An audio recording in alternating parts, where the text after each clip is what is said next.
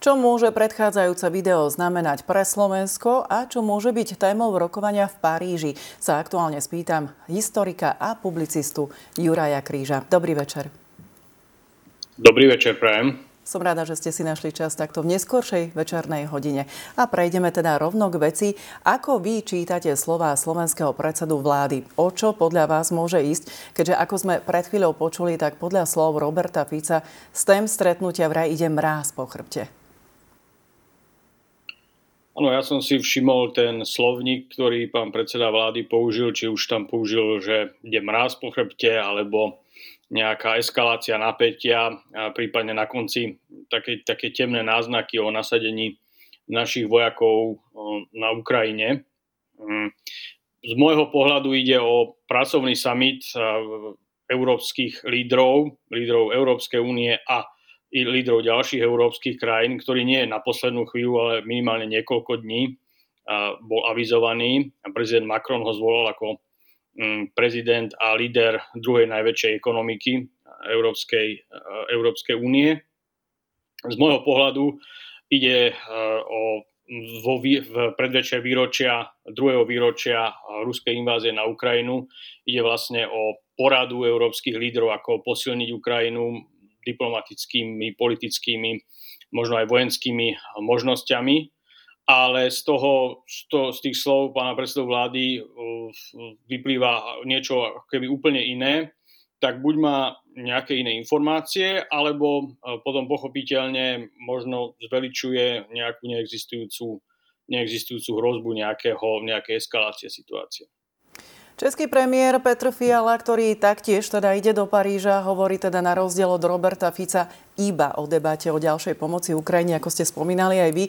Ide teda len o to, že jeden z týchto premiérov zvolil tak povediac diplomatickejšiu retoriku. I keď predpokladám, že pravdepodobne všetky krajiny dostali asi rovnaké témy toho stretnutia.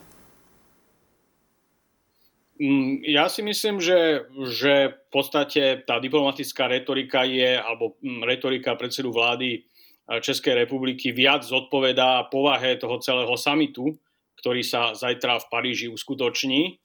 A pochopiteľne, že treba vnímať aj ten domáci kontext alebo ten politický kontext. Eh, pán predseda vlády je politik, on má iný postoj, pokiaľ ide o eh, pomoc Ukrajine, v tomto je dlhodobo konzistentný, bol, mal takýto postoj pred voľbami, má ich aj, má ich aj dnes.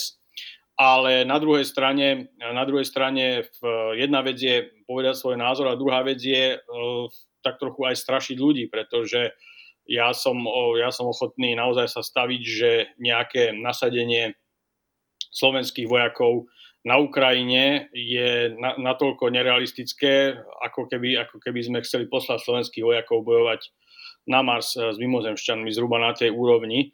Takže takéto temné narážky, kde veľa sa naznačí, ale nič sa viacej nepovie, skôr vnímam ako hm, adresovanie svojmu, svojmu nejakému, či už volickému elektorátu, alebo v rámci nejakých politických záležitostí u nás doma. Myslíte, že Robert Fico mohol mať teda na mysli myšlienku spoločnej európskej armády, o ktorej sa často hovorilo? O európskej, pardon, o európskej armáde sa hovorí často, ale to je uh, hudba veľmi vzdialenej budúcnosti. Dnes uh, európske krajiny sú, niektoré európske, alebo väčšina európskych krajín je um, v rámci svojich vojenských kapacít združená pod pláštikom Severoatlantickej aliancie nejaká, nejaký plán na spoločnú európsku armádu už viackrát sa objavil, ale to, to považujem za reálne v horizonte e, ďalekej budúcnosti minimálne desiatich rokov, aby sa niečo podobné zrealizovalo.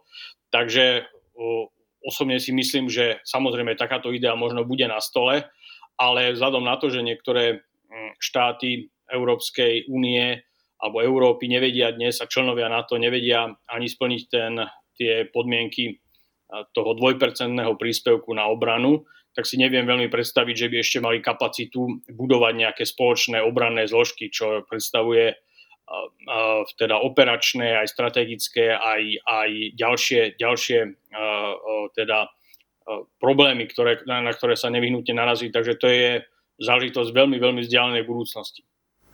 Presne táto téma, ako ste už aj spomínali, a teda spoločná európska armáda sa objavuje pravidelne, dosiaľ však teda nemala výraznejšiu podporu. Keby tak, ale dajme tomu, lebo naozaj nevieme to teraz, len z tých reakcií nášho premiéra môžeme nejak dedukovať. Akú reakciu by ste teda očakávali v Európe, ak by skutočne išlo práve o tento krok, ako teda naznačuje Robert Fico? Keď už aj teraz ste povedali, že to evidentne stále aj podľa vás hudba vzdialenej budúcnosti.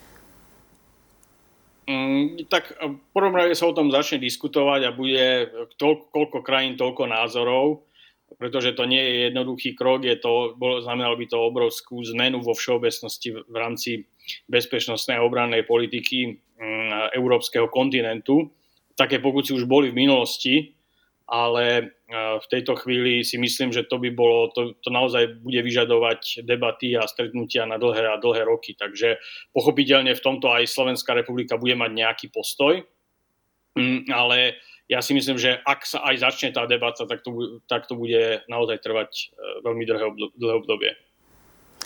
Evidentne nad tým stretnutím v Paríži sú veľké otázniky. Pravdepodobne teda budeme múdrejší aj vy a ja a až zajtra. Ja vám teda ďakujem, že ste si e, našli na nás čas. To bol historik a publicista Juraj Kríž. Ďakujeme.